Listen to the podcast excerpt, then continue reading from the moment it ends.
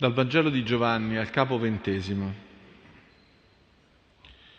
Dopo che i discepoli si furono allontanati, Maria invece stava all'esterno, vicino al sepolcro e piangeva.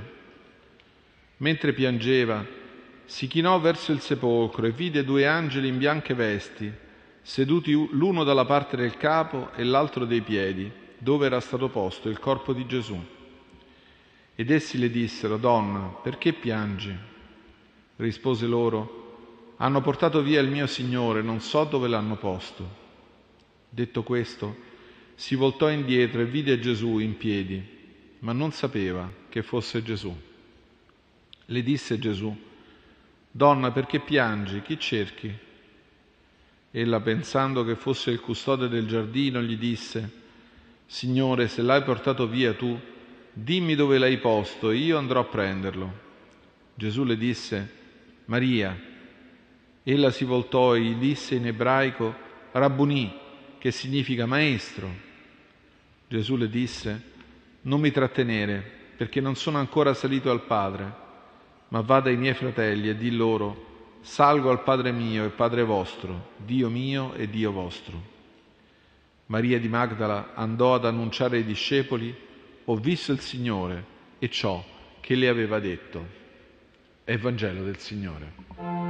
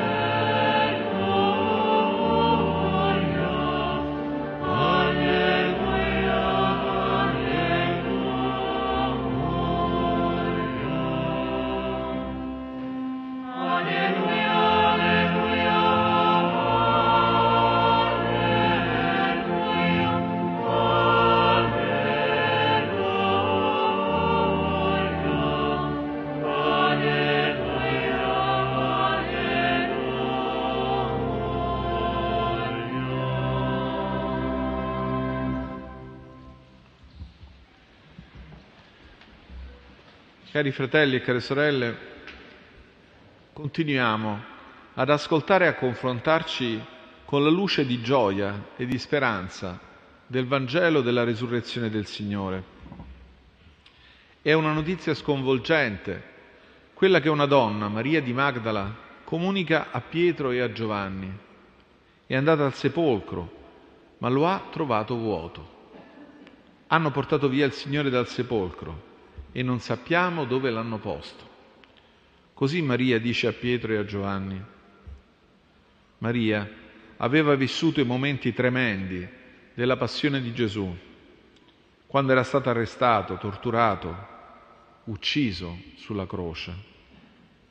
Spinta dall'amore per Gesù, dalla compassione verso il suo corpo martoriato, Maria aveva voluto compiere un ultimo gesto di amore verso il Signore ma aveva trovato la tomba vuota. Maria teme sia stato compiuto un estremo oltraggio verso il Signore. Hanno portato via il suo corpo. C'è un amore, una tenerezza per quel corpo ferito, martoriato, che muove Maria di Magdala e che così la rende prima testimone di quel sepolcro vuoto. È forse inutile tutta questa sua preoccupazione?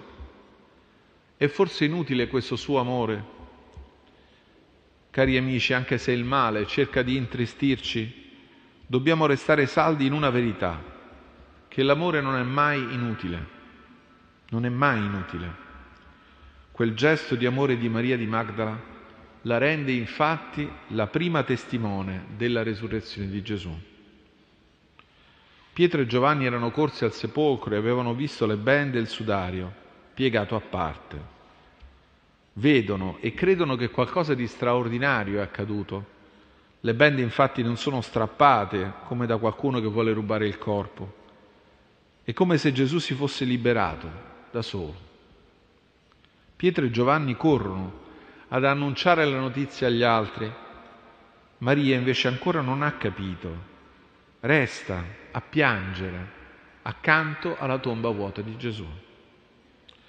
La perdita, la perdita di quel maestro che l'aveva capita la riempie di dolore. Quante volte siamo poco capaci di questi sentimenti. Eppure dovremmo considerare l'assenza del Signore, il suo silenzio, la nostra distanza da Lui, come una grande tragedia. Maria, che si trova presso il sepolcro, è sconsolata, ma poi vede due angeli seduti dentro il sepolcro, presso il luogo dove era stato deposto il corpo del Signore. E a quegli angeli che le chiedono perché piange, risponde con le stesse parole che aveva detto a Pietro e Giovanni. Evidentemente, come chi è disperato per una cattiva notizia, non faceva che ripeterle continuamente, quasi una litania di dolore. Hanno portato via il mio Signore e non so dove l'hanno posto. Ma poi, prima che gli angeli possano risponderle, si volta indietro e vede un uomo accanto a lei. Non riconosce Gesù, che le dice, donna, perché piangi, chi cerchi? Dice l'Evangelista che pensando che fosse il custode del giardino, Maria gli disse, Signore, se l'hai portato via tu, dimmi dove l'hai posto e io andrò a prenderlo. È interessante notare che, come anche i due discepoli che incontrarono Gesù risorto mentre ritornavano tristi verso il loro villaggio di nome Emmaus, come quei due discepoli, anche Maria di Magdala non riconosce Gesù risorto. Come dice Paolo nella seconda lettera ai Corinzi, cosicché non guardiamo più nessuno alla maniera umana. Se anche abbiamo conosciuto Cristo alla maniera umana, ora non lo conosciamo più così. Maria non lo riconosce alla vista. Gesù non è più riconoscibile come prima, ma c'è qualcosa che permette a lei di riconoscerlo. È la sua voce quando la chiama per nome, Maria. Gesù aveva detto ai suoi discepoli di essere il buon pastore. Aveva detto le pecore ascoltano la sua voce. Egli chiama le sue pecore ciascuna per nome e le conduce fuori. Maria riconosce la voce di Gesù che la chiama. Ella si voltò e disse in ebraico Rabbuni, che significa maestro. Non gli occhi le hanno permesso di riconoscere Gesù, ma la sua voce. Quella voce che lei conosceva bene, quel nome, il suo nome pronunciato come tante altre volte che le aveva parlato e che le aveva toccato il cuore, quella voce fa cadere ogni barriera di incomprensione e Maria riconosce Gesù. Cari fratelli e sorelle, ascoltare la voce di Gesù anche una sola volta, lasciarsi toccare il cuore anche una sola volta, significa non dimenticarlo mai più. Quella voce, quella parola, così piena di amore, così piena di speranza per tutti, anche per chi si sente lontano come Maria, quella voce non si dimentica. Udita anche una sola volta, non si può dimenticare. La parola di Gesù, il suo Vangelo, permette anche a noi di ascoltare la sua voce per incontrarlo e riconoscere in lui il Signore risorto. Per questo anche l'Apostolo Paolo ci ricorda che la fede nasce dall'ascolto.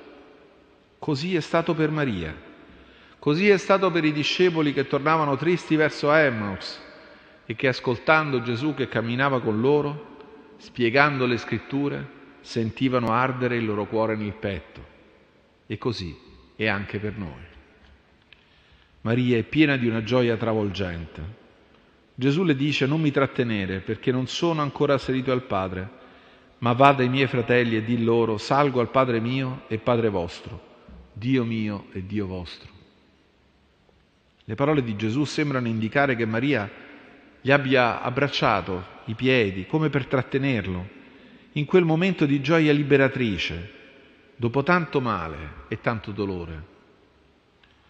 Ma Gesù le dà un incarico fondamentale. Va dai miei fratelli e di loro, salgo al Padre mio e Padre vostro, Dio mio e Dio, vostro. Maria, donna marginale, diviene la prima annunciatrice della resurrezione del Signore. La forza di gioia della Pasqua non può essere tenuta solo per noi. È una luce che va comunicata in fretta, come fece appunto Maria, che andò subito ad annunciare ai discepoli ho visto il Signore e ciò che le aveva detto. Cari fratelli e sorelle, nelle parole del Vangelo udiamo echeggiare anche per noi la voce del Signore risorto, vincitore del male e della morte. Ascoltiamola, ascoltiamola, lasciamoci conquistare dalla sua energia di pace, di amore, di riconciliazione. Comunichiamola a quanti incontriamo. Questo tempo ne ha bisogno. Questo tempo difficile, oscuro, con minacce di guerra, questo tempo ne ha bisogno, ne abbiamo bisogno noi come gli uomini e le donne della nostra città e di questo mondo, perché chi è senza speranza possa ascoltare la voce di colui che è stato da Dio proclamato vincitore della, vincitore della morte, Signore della storia, Re dell'universo.